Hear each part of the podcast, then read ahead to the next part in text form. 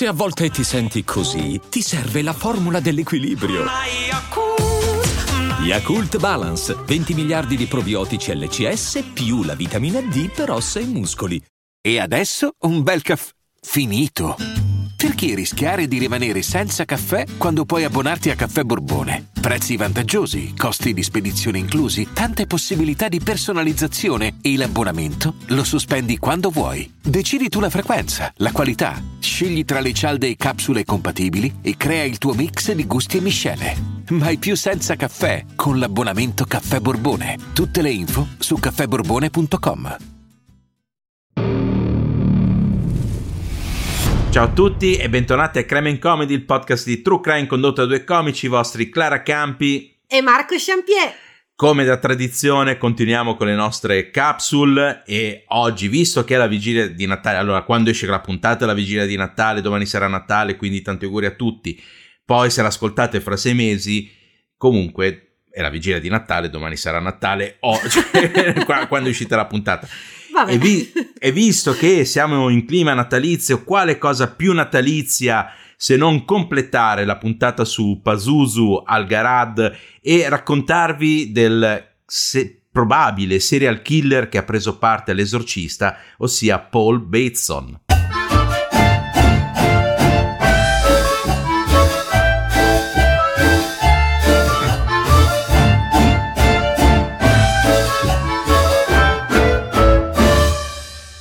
Ed eccoci qua a, a completare le, le, le, puntatone e ad approfondire in realtà le, le, cose che ci avete richiesto nei commenti. Sì, perché allora non è un approfondimento sulla puntata no. di Pasuso, però ecco, magari alcuni di voi che non ci seguono su Instagram non sanno questa cosa, quindi andate mm. subito a seguirci su Instagram, crimeandcomedy.podcast.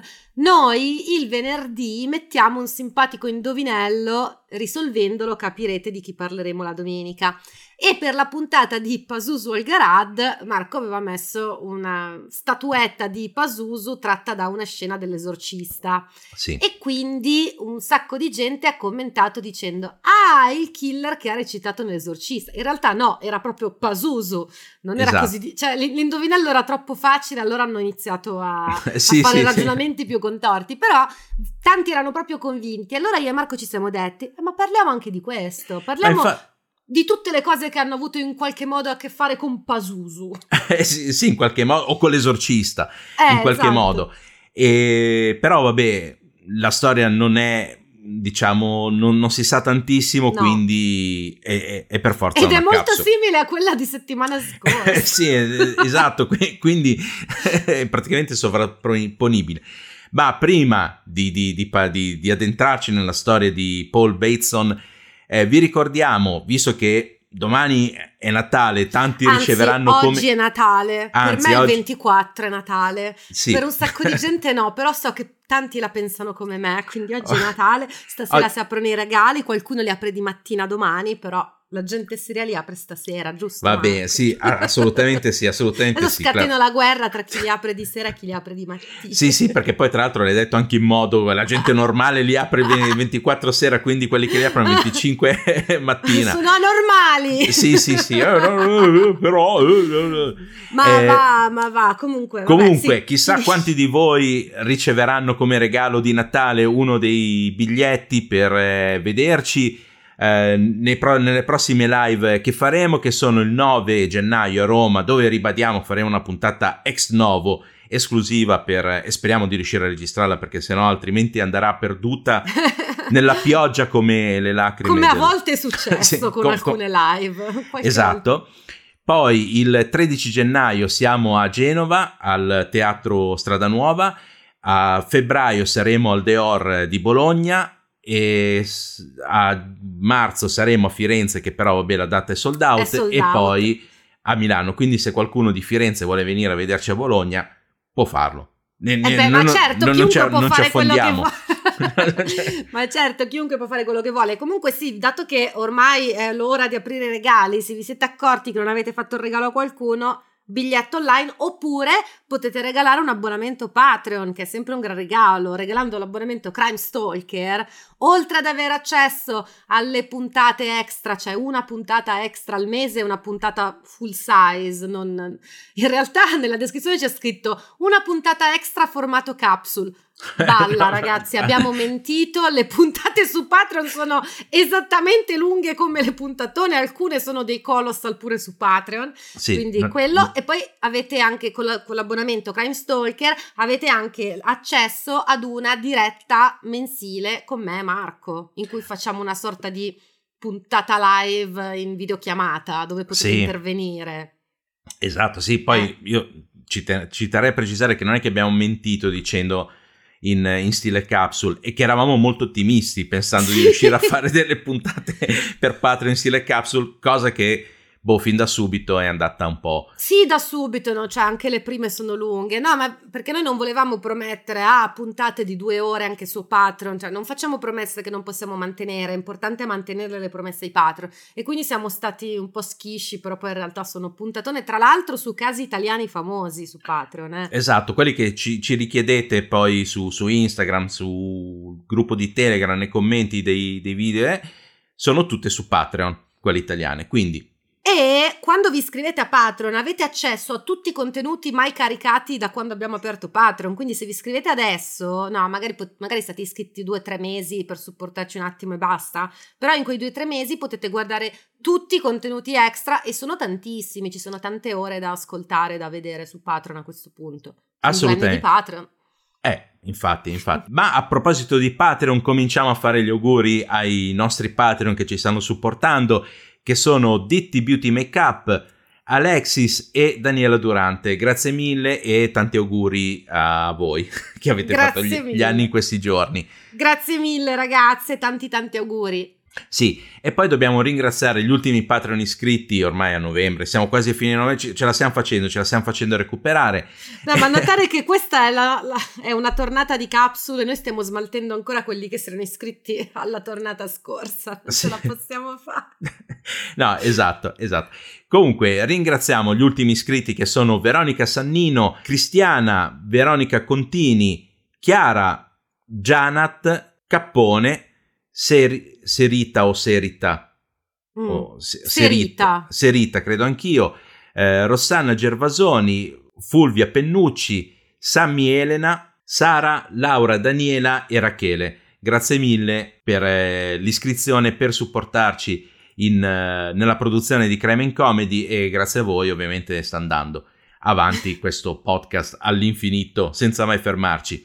Esatto, perché ricordiamo che tanti si lamentano, ma dovete proprio ringraziare il patron all'inizio. Sì, perché non abbiamo nessuna casa di produzione dietro, quindi i produttori sono i nostri patron, quindi se voi adesso state ascoltando gratuitamente questo contenuto... È, è che è Natale... E anche Natale non facciamo neanche la pausa. Eh? Esatto. Dovete comunque anche voi ringraziare queste persone che decidono dalla generosità del loro cuore di supportarci. Assolutamente. E se per caso sul podcast i minuti sono sfalsati perché noi, cioè, noi calcoliamo i minuti di quando iniziano e finiscono i ringraziamenti in base a, al montaggio, però poi viene, viene, aggiunta la pubblicità che entra nel minutaggio ah. eh, totale, cioè questo qui lo fa Spotify in automatico, quindi non, non possiamo eh, ho capito, però c'è gente che si lamenta anche di questo. E eh, vabbè, c'è il tasto vai avanti 15 secondi su Spotify, tasto eh, so, creato so. per skippare proprio queste cose nei podcast, allora, Clara, siamo onesti. Clara, è meno faticoso scrivere un commento di lamentele piuttosto che schiacciare avanti 30 secondi. Ma non è vero, è proprio l'opposto, è eh, proprio eh, so. l'opposto. Ero, ero ironico, ero ironico. Comunque, adesso iniziamo veramente la puntata. Esatto, adesso cominciamo eh. la puntata. Allora, appunto, come stavano dicendo, questa puntata ci è stata richiesta a Furor di Popolo.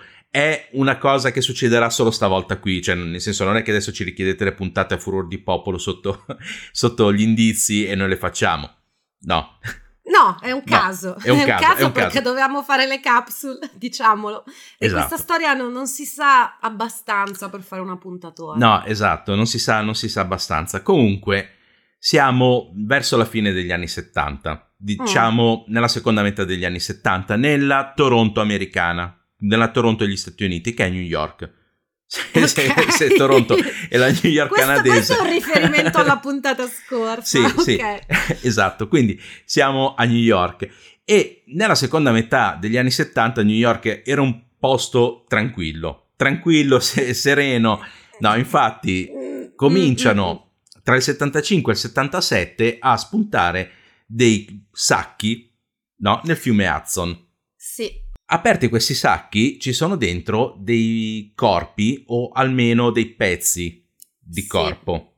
In tutto si conteranno almeno sei vittime nell'arco di due anni. Tra l'altro, tra il 76 e il 77 a New York è cominciato ad andare in giro un pazzo con una 44 Magnum a sparare in faccia a donne e coppiette.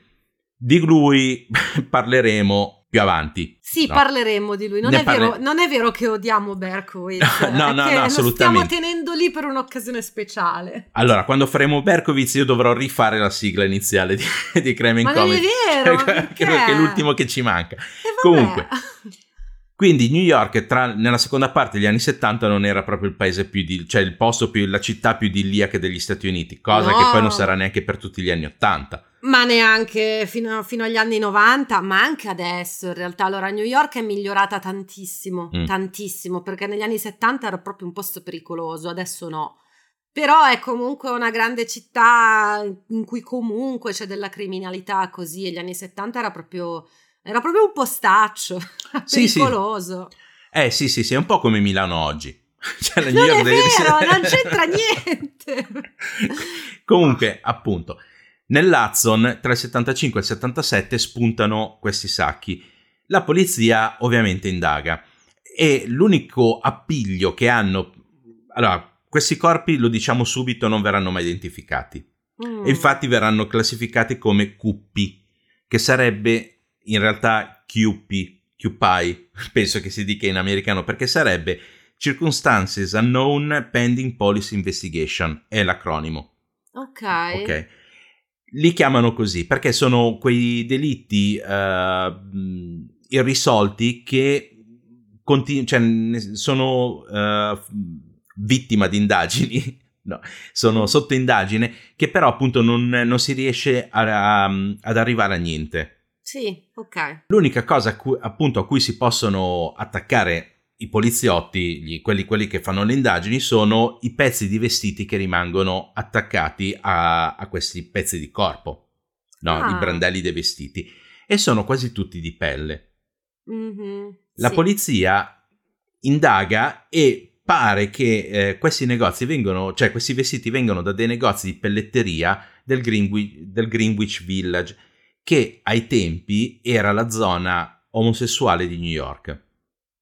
Beh, ai tempi, cioè pure adesso. Eh, non lo so, adesso non lo so, perché ai tempi era anche più, più malfamata, adesso è stata riabilitata. E... Beh, sì, vabbè, ma New York è stata completamente ripulita. Però ti dirò, di notte...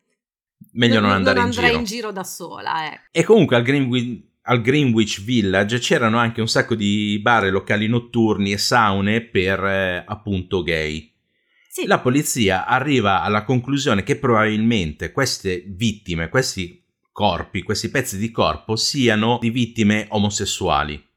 Perché no. comunque sono tutti, mh, mm, sono tutti cadaveri maschili, insomma, anche sì, se hanno tu... solo dei pezzi, però è abbastanza sì. facile fare l'analisi per vedere il sesso, no?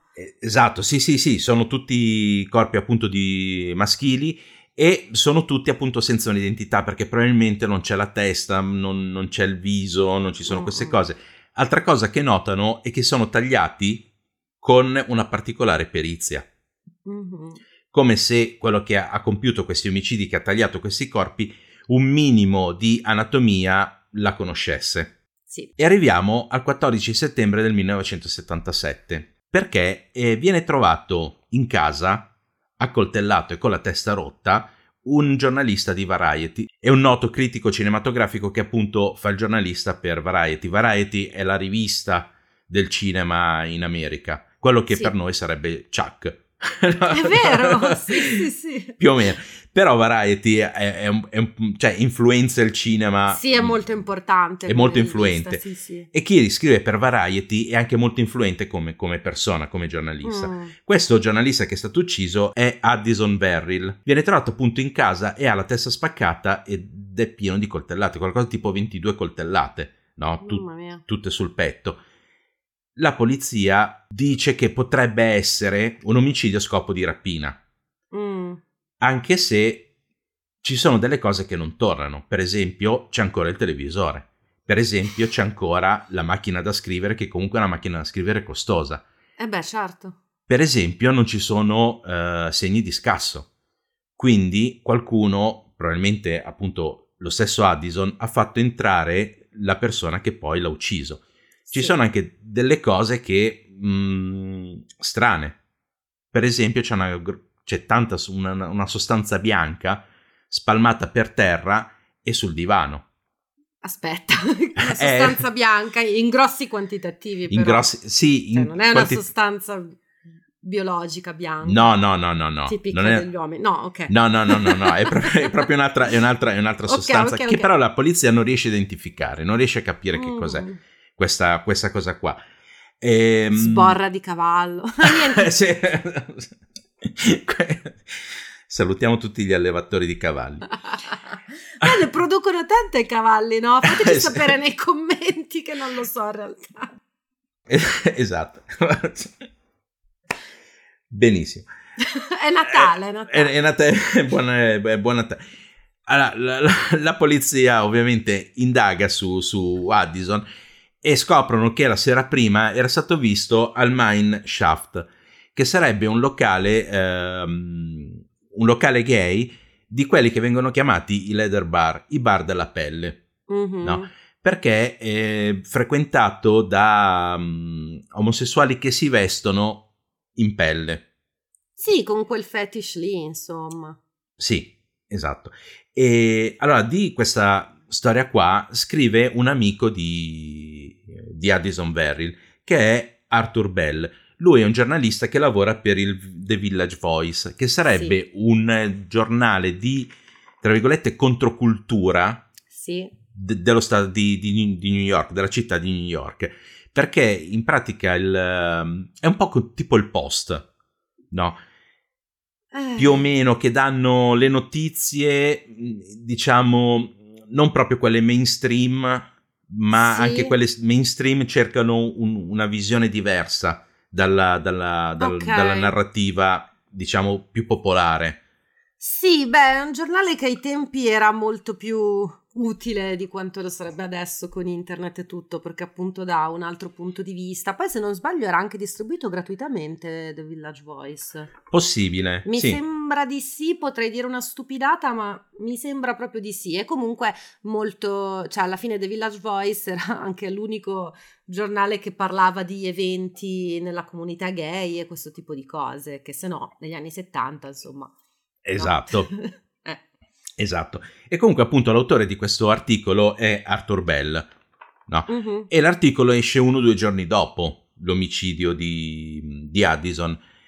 Uh, il 22 settembre del 1977, quindi a otto giorni dall'omicidio, Arthur riceve una telefonata dalla segretaria del Village Voice.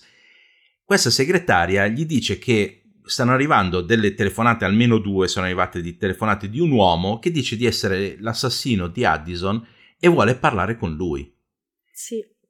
E lei gli dice: Ma posso dargli il tuo numero di telefono? Bell risponde di sì, e dopo pochi minuti riceve una telefonata da, da questo misterioso uomo mm-hmm. che gli dice: Mi piace molto la storia come l'hai raccontata, mi piace molto come scrivi, ma io non sono uno psicopatico. Perché no. Bell, no infatti, perché Bell nell'articolo, oltre a parlare di, di Addison, aveva descritto appunto l'omicidio, aveva dato psico, dello psicopatico a uno che ha spaccato la testa al suo amico e l'ha preso a coltellate e aveva detto che probabilmente non era un, un omicidio a scopo di rapina. Mm-hmm. Perché lui aveva detto non ci sono segni di scasso, la polizia non, ha tro- cioè, non hanno portato via televisore, non hanno portato via macchina da scrivere, eh, tutte le cose di Addison sono più o meno in ordine, no? a parte quella sostanza lì, non, non sembra un omicidio, quindi è un omicidio, diciamo, passionale. Beh, no? sì, anche per il numero delle coltellate poi. Eh, infatti, infatti. Mm. E questa voce al telefono gli racconta cosa è successo con Addison.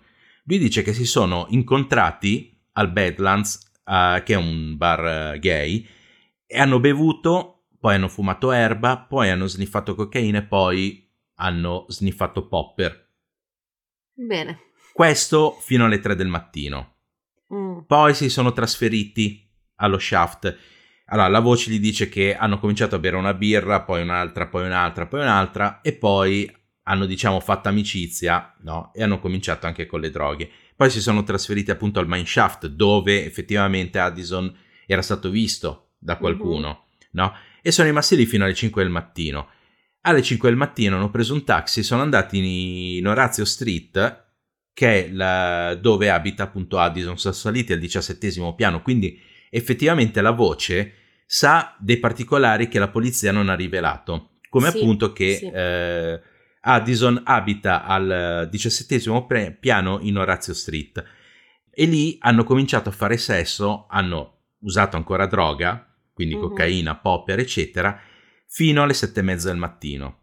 Alle sette e mezza del mattino questa voce dice che è una cosa che ha voluto Addison Verrill e il sesso è diventato più estremo. Mm-hmm. No? Tanto che a un certo punto Addison l'ha voluto mandare via perché dice devo scrivere, devo lavorare, devo... sto scrivendo una storia e a lui non gli è andato bene il fatto che Addison lo mandasse via e quindi ha preso una pentola che c'era lì e gliel'ha data in testa. Mm. Lui dice gli ha schiacciato la testa con una pentola e poi ho cominciato a prenderlo a coltellate nel petto. Dice ho sbagliato il lato del petto. E non so se volesse magari prendere il cuore ha sbagliato, l'ha, l'ha fatto dall'altra parte, eccetera. Che strano. Ah. E poi continua con dei dettagli particolari, no? Sulla, sulla sua vita. Dice che, eh, dice questa cosa qui, vorrei fare ammenda ma non voglio arrendermi.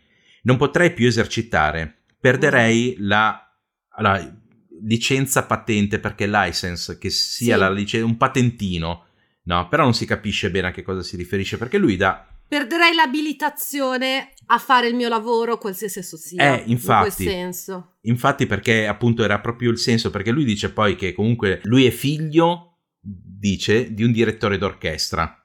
Sì, che anche qua, cioè, non voglio farmi beccare, ti do solo qualche indizio. Sono figlio di un direttore d'orchestra. Quanti direttori d'orchestra ci saranno a New York? Sette? Cioè, non è difficile. no, infatti. di tutte le cose che potevi dire, è proprio quella più identificativa. Però, ok. Ok. Poi ha una moglie e un figlio adolescente che però vivono a Berlino. Sì. Ok. E poi dice che, eh, cioè poi appunto dice questa cosa qua e quindi eh, Bell si chiede quale potrebbe essere un lavoro che boh, ha, ha, bisogno di, di, di, di, esercitazione perché lui dice appunto non potrei più esercitare o non potrei più esercitarmi, cioè in inglese è messo un po' strano, nel senso non sono no. riuscito più cioè, non l'abilitazione, l'abilitazione, non mm. posso più esercitare, sì, okay. vuol dire non posso più lavorare, diremmo noi. Eh, infatti. Sì. E che ha bisogno di un patentino. Sì. No?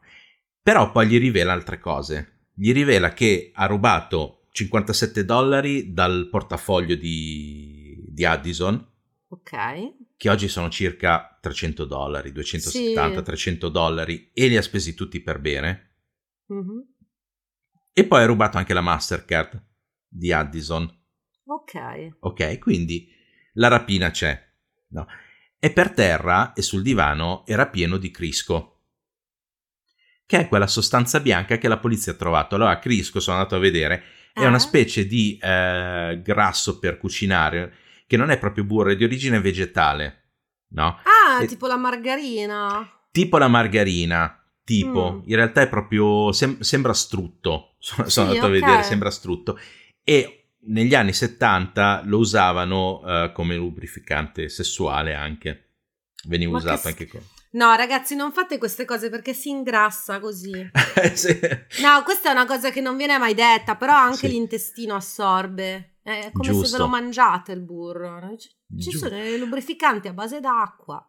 Esatto, sì. Allora... Basta, volevo dare un'informazione importante ai nostri follower. Ma infatti, infatti. Ehm, cosa stavo dicendo? Ah sì, no, e, e, e quindi gli dice anche di, di, questo crisco che la polizia non era riuscita a identificare, no? questa sostanza che c'era, che c'era in giro per, per l'appartamento. Mm. E poi gli ha rubato anche il passaporto e alcuni vestiti che ne aveva bisogno per andare in giro. Perché ovviamente a coltelli una persona, sei tutto sporco di sangue, mm. ti devi cambiare in qualche modo. Ok. Bell, eh, una volta finita la telefonata, Bell ovviamente avverte subito la polizia. La polizia ritiene che questa telefonata sia il primo vero indizio che hanno sull'omicidio di Addison. Mm. No? Perché appunto rivela delle cose che loro non hanno, non hanno rivelato, tipo la mancanza del, del, del, passaporto, tipo la mancanza della Mastercard, tipo che il portafoglio era fuori ed era vuoto. Sì. Era per questo che la polizia aveva detto probabilmente era un tentativo, cioè nel senso un tentativo di furto andato male, perché è vero che non gli ha rubato il televisore, però comunque c'era il portafoglio vuoto, eccetera, no? E quindi la polizia piantona la casa di Bell e gli mettono sotto, diciamo, mm, sotto controllo il telefono. Mm. Metti che c'ha voglia di richiamare. E infatti la sera stessa, quindi quella del 22 settembre, verso le 11 e mezza di sera, arriva una seconda telefonata. Non è lo stesso uomo, è un altro. Mm-hmm. Un sedicente, uno che si fa chiamare Mitch. Ok. E dice che lui sa chi ha ucciso um, Addison. Addison. Mm-hmm. Esatto sa che ha ucciso Edison e, e accusa questo Paul Bateson, mm-hmm. che però dice che non è sicuro che si chiami veramente Paul Bateson, perché lui l'ha conosciuto al St. Vincent Hospital, nel reparto di psichiatria, perché erano ricoverati lì insieme per problemi legati all'uso e l'abuso di alcol e droghe. Mm-hmm. E a lui, quando l'ha conosciuto, ha detto che si chiamava Paul Bateson. Poi in realtà dopo uh, si è fatto chiamare Johnny Johnson. Okay. Gli ha detto che il suo vero nome era Johnny Johnson, quindi non sa quale dei due nomi sia, sia vero. Ok, sai che Johnson, uh, gli americani a volte lo usano per dire pisello. Ah, no, non il lo mio Johnson, sì, sì, sì. Ah, adesso, adesso si è andata un po' a perdere, però secondo me quegli anni lì era proprio il periodo peak in cui si usava ah. Johnson in quel modo lì, quindi... Ma quindi lo, lo, shampoo per i bambini, il Johnson Johnson? cioè, il cazzo e cazzo, sì, sì. il pisello e vabbè, ok. Però questo uh, Paul Bateson, H. Johnny Johnson, uh, gli ha rivelato altre cose. Lui è un ex tecnico ra- radiologo, sì. che adesso è disoccupato e quel giorno lì l'ha chiamato per confessare l'omicidio di Edison e gli ha detto anche che ha chiamato appunto il The Voice Village per confessare l'omicidio ma non ci è riuscito. Ok. Ok. E quindi gli agenti, per non saperne leggere né scrivere, visto che non sono canadesi, dico, corriamo a casa di, di, questo Paul Bateson, vediamo se è effettivamente lui. Effettivamente sì. vanno a casa sua e lo trovano ubriaco fradicio sdraiato sul divano. Mm e con, uh, quando sono lì che, che, lo svegliano, che lo, lo, prendono e gli chiedono sai perché siamo qui, lui risponde sì per quello, indicando il The, Voice, The, The Village Voice che è aperto sulla, sulla pagina dove eh, c'è l'articolo di Bell Mm-mm. e quindi indica quello e gli dice sì per quello. Effettivamente questo qua si chiama Paul Bateson. Sì. Ma chi è questo Paul Bateson? Chi no, è? perché chi è? Chi è? No, perché vabbè, allora innanzitutto lo, lo portano poi in, uh, in questura, in, in, in, centrale alla polizia, sì. gli fanno un interrogatorio, in realtà lui ammette tutto subito. Uh-huh. E ripete sia verbalmente sia scrive di suo pugno tutta la confessione che aveva già fatto a Bell cosa che insieme all'articolo poi verranno portate come prove al processo e effettivamente quello che c'è scritto nell'articolo è esattamente quello che poi ha confessato e ha scritto nel, um, eh, come si dice, in, davanti alla polizia, no? Okay. Quindi la confessione pare, nel senso, sia vera, no? Però okay. questo, chi è questo Paul Bateson? È eh, un uomo, oh, giustamente. Wow, Marco, wow. le tue doti investigative sono incredibili. Ma infatti dovevo fare il detective. Uno che si chiama Paul è un uomo. Sì. Wow. No, allora lui è nato il 24 agosto del 1940 a Lansdale in Pennsylvania. Mm-hmm. Della sua vita, della sua infanzia si sa poco. No? Uh, si, sappiamo che ha un fratello minore per una cosa mm. che succederà più avanti. E il padre faceva l'operaio metalmeccanico. Ok. No, lavorava nell'industria metallurgica, faceva l'operaio metalmeccanico così.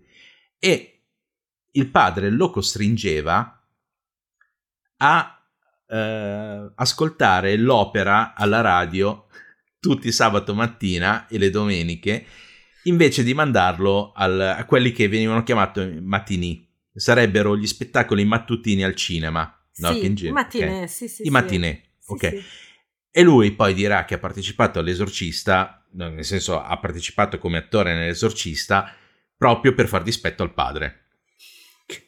Come vabbè, ripicca, vabbè, vabbè. Ma vabbè. che ripicca è? non lo so, però boh. comunque attenti a quello che fate ascoltare ai vostri figli perché il padre gli faccia ascoltare l'opera, la, la musica classica, eccetera. E questi qui, questo qui da grande ha ucciso una persona. Sì, infatti, Almeno. no, vabbè, ma allora, cioè, vuoi, vuoi far appassionare tuo figlio all'opera? Va bene, però cioè, se lo costringi tutte le settimane, poi quello la odierà per forza, quindi è proprio eh. la tecnica più stupida. Eh, infatti, perché in teoria dovrebbe venire dal figlio la voglia di imparare qualcosa dal padre, non il padre che costringe il figlio. Sai, sì, come... no, ma puoi anche proporre le cose tu, no? Però mm. non puoi imporlo in questo modo perché è ovvio che ottieni il risultato opposto.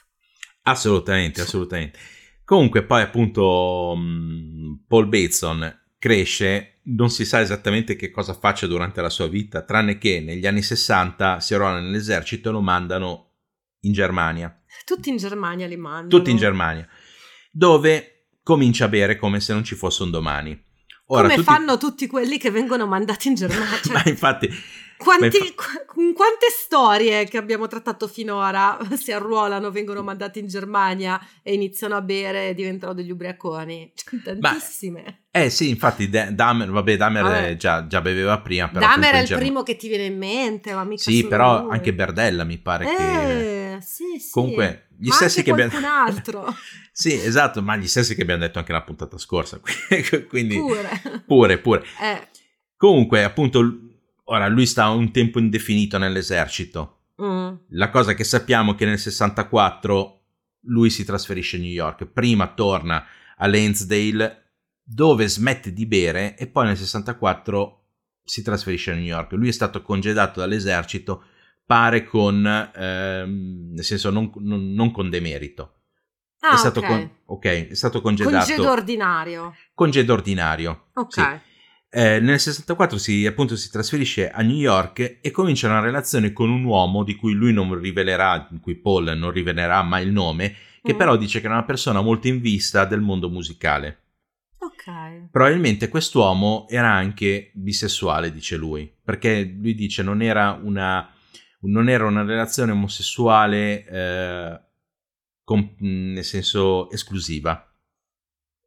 Ok, no. ora qua ritorniamo proprio uguale uguale ai discorsi sì. della puntata scorsa. Sì, esatto. Sì, okay. sì, e comunque non andava solo con, con uomini, pare questo misterioso uomo della, della musica. Eh, Però vabbè. l'unica cosa che, che, cioè nel senso, la cosa che dice è che facevano un sacco di feste, facevano feste sia nei bar, nei bar e nei locali in della New York eh, gay, come ad esempio il De Pierre, sia a casa loro, sia in una parte di un'isola lì vicino a Long Island dove mm. c'era questa enclave no, di, di, di, di, persone benestanti che facevano sempre festa.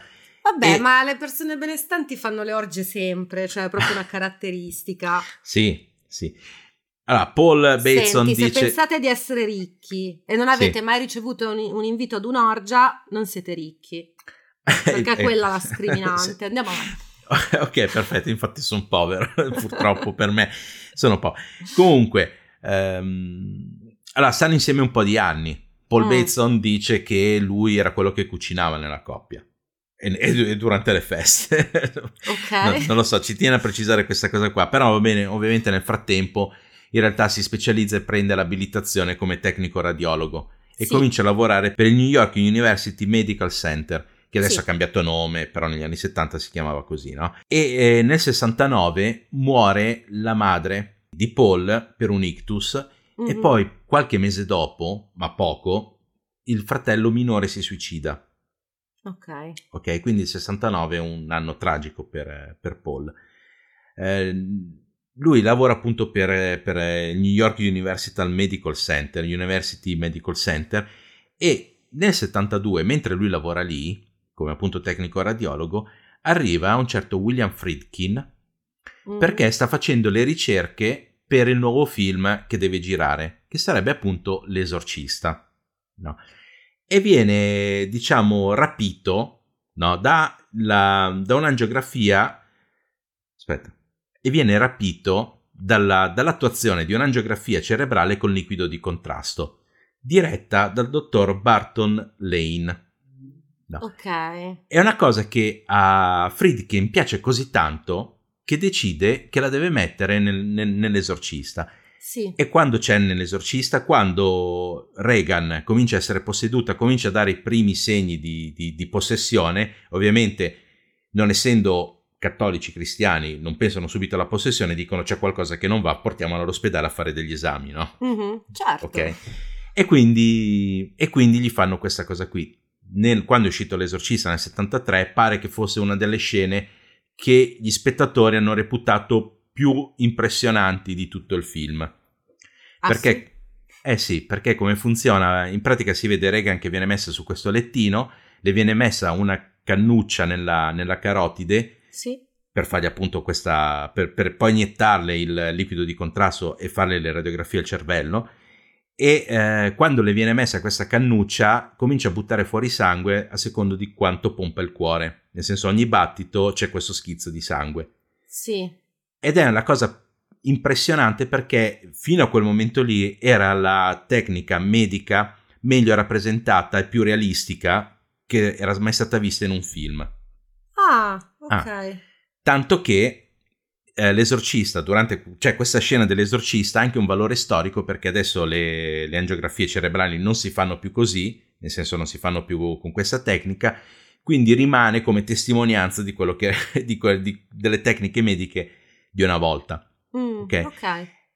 E niente, nel, appunto Friedkin eh, chiede al dottor Lane di rifare una finta geografia ovviamente alla, alla bambina de, dell'esorcista. Vabbè certo, è un film, mi piace che specifichi finta. Eh sì, no, però gli chiede di fare con tutta la sua equipe. Tra sì. questa equipe c'era appunto Paul um, Bateson. Sì. Che nel film si vede pochissimo, uh-huh. però se lo guardate ovviamente in originale perché in italiano poi non ha senso che, che doppiato, però in originale è quello che parla alla bambina, a Reagan, per tutto il film tranquillizzandola quando le fanno la quando le infilano la, la cannuccia nel, nella carotide eccetera eh, che lei ha gli scatti e lui gli dice no sei tranquilla eccetera però ovviamente in originale c'è la sua voce e si, e si intravede okay? mm, sì. nel 73 appunto esce l'esorcista e Paul uh, finisce questa relazione con quest'uomo misterioso del mondo della musica ok che non penso che le due cose siano correlate però mm è lo stesso anno esce il film, eccetera. E, e, niente, quindi lui non è il killer dell'esorcista solo per questo motivo qua, perché è apparso tipo Vabbè. 32 secondi. Vabbè, il killer che è comparso nel film dell'esorcista, infatti, cioè, è comunque una cosa particolare, ci sta. Infatti. Anche comunque, se secondo me, sì. ascoltando questa storia, a tanti sarà venuta in mente anche la penultima stagione di American Horror Story, che se non sbaglio Mm. si chiama NYC, quindi New York City, sì. eh, perché è tantissimo ispirata a sto caso, tanto tanto Mm. tanto. Poi vabbè, una delle peggiori stagioni di American Horror Story, ma quello è un altro discorso. Purtroppo c'è qualcosa che non va in questa stagione. Vabbè, ma American Horror Story lo dico sempre, Marco odia tutte le stagioni. Sì, Io invece sì. lo dico sempre, alcune sono belle, altre non ce la possiamo fare. Ecco, questa è una di quelle che non ce la possiamo fare. Però vabbè, Sì, niente, per- se, qualcuno stava, se qualcuno stava dicendo, "Mm, ma a me sta storia mi risulta familiare e siete fan di American Horror Story è per quello.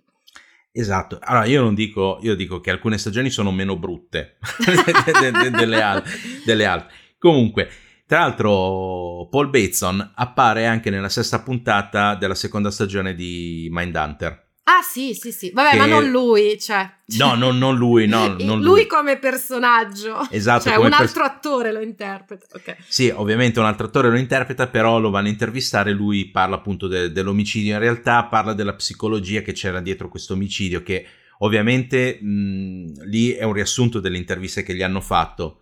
Certo. No, però spiega, spiega, abbastanza bene che, che, cosa c'è dietro e parla del, di morte, sesso e di, di, come veniva concepito ai tempi questa cosa qua. Ok. Ok, è una cosa interessante, vedete, tanto è all'inizio della sesta puntata della seconda stagione, c'è okay. l'intervista a lui. Comunque appunto lui finisce questa relazione nel 1973. Sì. E purtroppo ricomincia a bere. Ricomincia a bere così tanto che nel 75 l'ospedale lo licenzia perché il suo rendimento al lavoro peggiora tantissimo. Tra l'altro lui, mm. sia dal direttore lì, dal dottor Barton Lane, sia dagli altri colleghi, era, era, cioè, era descritto come una persona particolarmente affidabile, come un ottimo mm, radiologo, era uno che riusciva solo parlando a mettere a, a proprio agio i pazienti. Mm-hmm. Infatti Friedkin vuole che lui parli durante la scena con, eh, con Reagan perché sì. ha una voce molto tranquillizzante, in originale, non in italiano, cioè in italiano è un'altra roba. E, e niente, quindi lui si ritrova di punto in bianco nel 75 disoccupato. Mm-hmm. Comincia a fare il manutentore o comunque lavoretti di manutenzione al Greenwich Village dove, dove sta abitando, perché ai tempi non era ancora tanto costoso no? Mm-hmm, sì, okay. certo. Sì, adesso costa tantissimo lì. Sì, sì, sì. Eh, sì, adesso è stato gentrificato tutta, tutta quella parte lì. Ai tempi non era così costoso. Mm-hmm. Comunque, fa anche, entra anche a far parte degli alcolisti anonimi, no? Però comincia anche a frequentare fi- eh, cinema pornografici. Certo. In modo abbastanza a- assiduo, pare. Okay. Nel 77 no, ricomincia a bere in modo pesante tanto da arrivare a consumare un litro di vodka al giorno. Mm. Cioè, che è tantissimo. Normalmente si muore se fa una roba così. Eh, normalmente si muore, però lui era a questo punto qua. Infatti, poi viene ricoverato al centro psichiatrico del, dell'ospedale di New York, no, dove, dove, conosce questo fantomatico Mitch, che fra poco vedremo chi è, no? Sì. E lui poi appunto dirà nel, durante le varie interviste che frequentava anche i cosiddetti bar della pelle, il, il leather bar, perché gli dava fastidio, eh, adesso in italiano non si può dire più okay. la parola, ok, però ah. vengono definite eh, drag e swish, sì. che, che sarebbero, eh, avete presente il nome di Zalone? Al femminile? No. Okay. che non si può, cioè non si può Secondo dire, però... lo puoi dire, però va bene, non, non proviamoci. Eh, no, no, esatto. Eh? Perché lui diceva che eh, erano... Davano fastidio quelli troppo effeminati, forse? Sì, in realtà quelli troppo effeminati e quelli, diciamo, molto vistosi. Sì, Perché quelli lui... fabulous. Esatto. Lui, lui invece voleva il bear, voleva l'uomo vero vestito in pelle. Sì, perché lui dice... Sì questi, tutti questi qua sono troppo estremi e come tutti gli estremismi rovinano la reputazione di chi non è così, cioè di tutta la categoria. Ce l'ha proprio con questo tipo di Secondo me possiamo dire la parola effeminato, Marco. Sì. Così capiamo di cosa stiamo dicendo, perché sì. sennò diventa complicato da seguire. No, comunque sì, esatto. Quella, quella, è una parola che si può ancora dire, no? C'ha un che di offensivo, però mh, mm, lo sta dicendo sì. sto tizio, mica noi, quindi secondo sì, me esatto. si può ancora dire. Cioè, intendeva quello comunque. Sì. Che, boh, perché devi farne un discorso politico quando è un discorso di gusti? Puoi dire a me non piacciono gli uomini effeminati no. e noi ti diciamo va bene, ognuno ha i suoi gusti, qual è il problema? No, Ad no, altri evidentemente piacciono, no? Se no... Eh, lo so, però lui, lui ci tiene a precisare durante... Perché lui farà un botto di interviste che sì. a lui quella categoria lì dava molto fastidio perché buttava eh, discredito su tu, tutta la... la cioè su, sulla okay. comunità omosessuale. Okay. Okay, Secondo que- lui uno dei problemi del, del, della ghettizzazione è proprio quella lì. Mm, sì, vabbè, lui è uno di quelli che avrebbe detto, eh, ormai il gay pride è diventato un carnevale, cioè era uno di quelli, sì, insomma. Esatto, okay, esatto. Che in comunque, sostanza questo comunque è un'estensione del sessismo.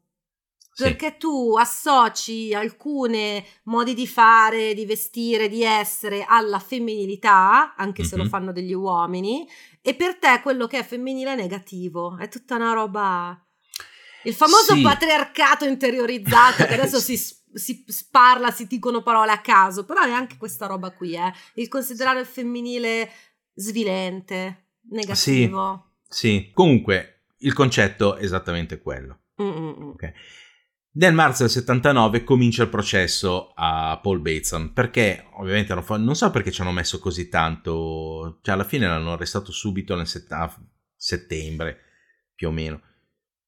Penso eh, che... forse, forse, lo so, ma non, non, voglio spoilerare quello che devi dire dopo, però se posso. Sì. Mm, guardandolo in order, perché chiaramente okay. il mio expertise viene da lì, no? A sì. volte eh, devi aspettare a fare un processo perché stai ancora raccogliendo le, eh, prove. le prove che ti servano poi per incastrarlo. E noi adesso abbiamo parlato ovviamente dell'omicidio di Edison, che è quello che lui ha sì, confessato, però certo. le forze dell'ordine lo volevano collegare a questi sacchi con dentro resti umani, sì, giusto? assolutamente. Quindi sì. credo io, poi perdonami se ho fatto confusione, ma credo no, no. io che il ritardo del processo sia proprio dovuto al fatto che gli inquirenti stavano disperatamente cercando di collegarlo anche a quelli. Quello sì, in realtà stavano cercando di eh, arrivare a delle identità di questi corpi eh nei anche, sacchi. certo, certo, perché non sono identificati. Eh, non sono sì, identificati, sì. quindi devi prima identificare, una volta che identifichi puoi collegare no, mm. il, il mm. coso. Allora, in realtà il pubblico ministero, che è questo William Hoyt, prova in tutti i modi a, a incastrare Paul uh, Bateson per, per, um, per, gli omicidi dei sacchi, che certo. tra l'altro si chiamano proprio bag murders. Sì, sì, gli omicidi dei sacchi. Sì. sì. sì, E non ci riesce, definitivamente. Che prove ha il pubblico ministero per adesso, dire che è stato lui? Ah, ok. Adesso, adesso ci arrivo. Ok. Perché appunto Hoyt cosa dice? Che allora innanzitutto questi sacchi, che poi non ho capito se sono borse o proprio sacchi, sacchi, comunque vengono dal reparto psichiatrico dell'ospedale dove c'era stato anche Pete, uh, Bateson uh, per, per, disintossicarsi. Sì, esatto. Eh, penso che siano proprio dei sacchi dei di sacchi, plastica sì. che avevano il marchio, sì, il marchio sì. sotto. Sì, uno è quello lì però lui c'è stato, diciamo, in un tempo relativamente breve, cioè non c'è stato dal 75 al 77, è stato ricoverato nel 77, poi non so se magari aveva subito ricoveri precedenti. Mm. No, modo. Però appunto questi, questi, sacchi sono venuti a galla, tra virgolette, tra il 75 e il 77, no? Sei vittime. Poi appunto lui, avendo, facendo il radiologo, se ne intendeva di anatomia. Sì. Ok, quindi poteva avere la mano per, per sezionarli in modo preciso come sono stati sezionati. Eh, no, non lo so però, perché tra intendersi di anatomia e saper tagliare le persone, cioè, è lunga. Esatto. Insomma, lui non è che facesse il chirurgo, mm. che quindi ha avuto anche un training che ti spiega alcune cose. Cioè, il radiologo non è che ha mai dovuto tagliare via un braccio a qualcuno, no? No, infatti, infatti, sai, sai com'è fatto, ma... Insomma, eh, ok. Mm. E poi c'è il super testimone, che è questo Mitch che sarebbe Richard Ryan, che è un amico appunto di, di Bateson che l'ha conosciuto nel reparto psichiatria del, del, dell'ospedale. Okay. E lui dice che Bateson gli ha confessato un sacco di omicidi. Gliene ha confessati tre successi nel 1973 e tutti allo stesso modo. Uh, uomini più o meno, in realtà vanno dai 20 anni ai 57, adesso non starò a fare l'elenco, però uomini conosciuti nel Lower Manhattan, no? mm-hmm. nella, nella, parte est di Lower Manhattan, e poi accoltellati in casa. Mm-hmm. Effettivamente ci sono questi tre uomini accoltellati in casa di omicidi non risolti. No? Ok. okay. Sono tutti col case. Eh, e poi gli ha confessato appunto gli omicidi di, di sei uomini tra il 75 e il 77 che corrisponderebbero ai, ai corpi rivenuti a galla nell'Hudson. Mm-hmm. Però appunto è una testimonianza di questo Richard Ryan, che è una roba, nel senso... Sì, non, non, non... non mi sembra il massimo dell'affidabilità. Cioè la prima cosa che mi è venuta in mente è, non è che è lui eh, ma, infa- ma, infatti potrebbe, potrebbe, essere. Ma eh. poi, tra l'altro, non ci sono prove che collegano Bateson a, a questi omicidi. Mm. E viene fuori il testimone no? che, che, sa tutto, a cui Bateson ha confessato qualsiasi cosa. Così, mm. no? Sì, Se, un, è, po sospetto. È un, po' sospetto. Mm. In, più, in, più, c'è anche il, il problema che Bateson ritratta la confessione che ha fatto. Sì. Perché lui dice: Mi hanno beccato che ero ubriaco, che stavo dormendo, mi hanno portato via, gli ho detto quella cosa lì, ma io in realtà non stavo capendo niente. Sono stato interrogato anche senza il mio avvocato. Mm. Eh, eh, che è una cosa che può essere anche credibile in realtà. E infatti il giudice Morris Goldman eh, non accetta di fare il processo per i, i tre omicidi, quelli del 73 certo. che dice questo Ryan, e soprattutto i sei del, dei Bex Murder. Mm-hmm. E quindi alla fine Bateson viene condannato a una pena, tra virgolette, leggera, che è da, da 20 anni al fine pena mai. Quindi minimo 20 anni, massimo fine pena mai. Nel 97 Bateson, ehm, questo qui succede nel, viene condannato il 5 marzo del 79. Sì. Dopo quattro giorni di processo. Mm. In realtà lui era stato intervistato da Bell, Bell era andato a intervistarlo e Bateson gli, gli aveva, aveva pronosticato un processo lunghissimo. In realtà quattro giorni durato. Però poi Bell dice: Se io non l'avessi incontrato in galera, l'avessi incontrato in un bar, eccetera, ci avrebbe avuto insieme e me lo sarei portato a casa. Mm perché era una, pare fosse una bella persona, un, un uno, uno, piacevole. Ti, uno piacevole che ti dava anche sicurezza. Ok. No.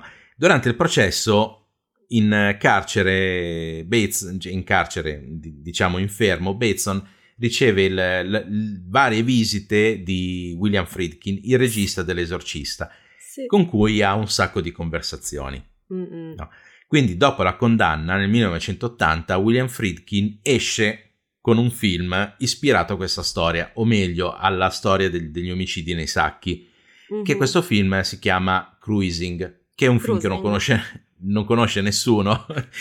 È, è, è, misconosciuto con Al Pacino nei, nei panni del poliziotto ed è un film che analizza più o meno più o meno analizza il rapporto tra la polizia e gli omicidi degli omosessuali, quindi mm. il fatto che la polizia se ne sbatta un po' del, se, se, muore qualche omosessuale, perché quando ne muoiono 4-5 la polizia dice mm, sì, è un buon inizio.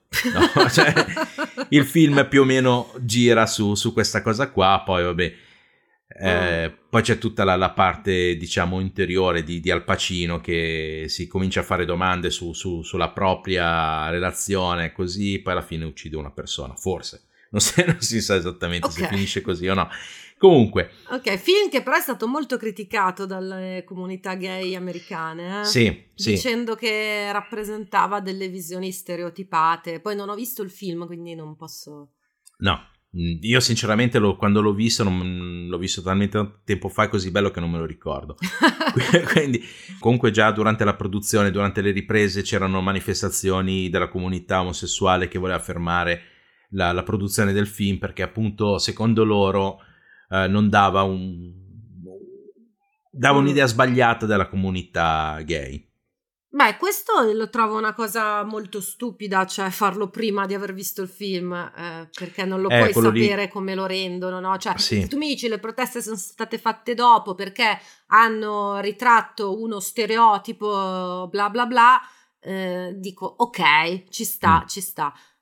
Però se protesti prima, quindi tu non vuoi che facciano un film su quella tematica, quello mi sembra molto sciocco, perché anzi sì. mi sembra una tematica importante. Vabbè, ma questo è l'approccio che ho in generale sì. a queste cose. A me quando la gente protesta prima, a priori, è già mh, mm, non va già bene, perché allora no. tu vuoi tappare la bocca alle persone, non stai esprimendo un tuo dissenso basato su qualcosa di reale. No, allora sono eh. perfettamente eh. d'accordo con te. Io credo che abbiano assistito a determinate scene, riprese, eccetera, e da lì abbiano, mm, come si dice, hanno, abbiano vinto che la, la, comunità omosessuale veniva eh, rappresentata male. Penso, Ma, eh. Non so, magari qualcuno è riuscito a leggere il copione, forse, però anche da lì. Forse. Cioè, finché non vedi l'opera terminata, non puoi sapere come. Vabbè, fa niente. No, sono so. perfette... No, sono perfettamente d'accordo con te, comunque sì, hanno, hanno, fatto delle proteste, eccetera, però il film appunto poi è uscito e non ha avuto successo né di critica né di pubblico. Mm-mm. Quindi il problema non si pone perché poi non se lo ricorda nessuno. Okay. Quindi, ok. Comunque Paul Bateson appunto alla, alla, fine è stato condannato a un minimo di 20 anni massimo carcere a vita, nel sì. 97 è diventato eleggibile per l'uscita sulla parola, cosa che si è concretizzata nel 2003. Lui nel 2003 è uscito. Uh, ha scontato tutta la, la, la condizionale, libertà condizionale f- fino al 2008. Nel 2008 lui è un uomo libero. Mm. Da quel momento lì è sparito nel nulla, non si sa più niente di lui. Sì, non si sa se è vivo o morto. Eh, in realtà, in no, realtà, eh, allora, in realtà c'è un, um, una postilla a questa cosa qua. Adesso, okay. adesso ci arrivo. Perché comunque eh, questa ricostruzione io l'ho trovata, la ricostruzione Mm. di questa storia l'ho trovata su Esquire. Perché Sì. un giornalista di Esquire, questo Matt Miller, nel 2018 è andato in giro a cercare e a ric- cercare rico- di co- ricostruire la storia, ricostruire la, la- la vita di Paul eh, Bateson, eccetera. E una cosa strana è che lui non ha trovato le trascrizioni del, proce- del processo di Paul Bateson. Sono Mm. sparite le- le- dalla cancelleria del, del tribunale di New York, sono sparite le trascrizioni del processo. Quindi in realtà non si sa esattamente eh, Hoyt a- di che cosa voleva accusarlo e quali erano le prove contro di lui, se effettivamente sui sacchi c'era il, eh, il marchio del- dell'ospedale psichiatrico o Ah, meno. Ok. ok? E non si sa esattamente neanche Richard Ryan che cosa abbia testimoniato, Mm. perché appunto tutte le trascrizioni del processo sono Scomparse. sparite. Mm.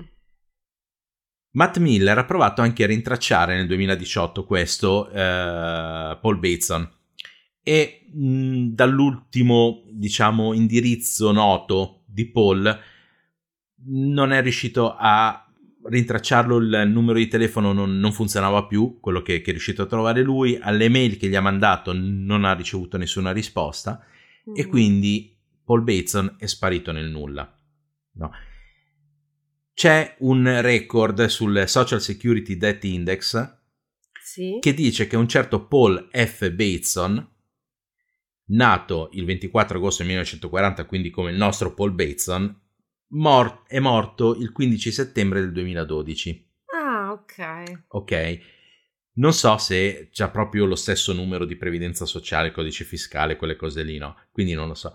Però poi il signor Friedkin, William Friedkin, in una serie di podcast e interviste che ha fatto su, su questa, cioè gli hanno chiesto anche dell'esorcista, ovviamente gli chiedono dell'esorcista perché è il film più famoso che ha fatto, però gli hanno, lui ha fatto anche il braccio violento della legge, per Mm, dire, cioè non ha ok. fatto solo, solo l'esorcista. Però mh, tutti gli chiedono dell'esorcista, gli hanno chiesto anche di cruising, eccetera.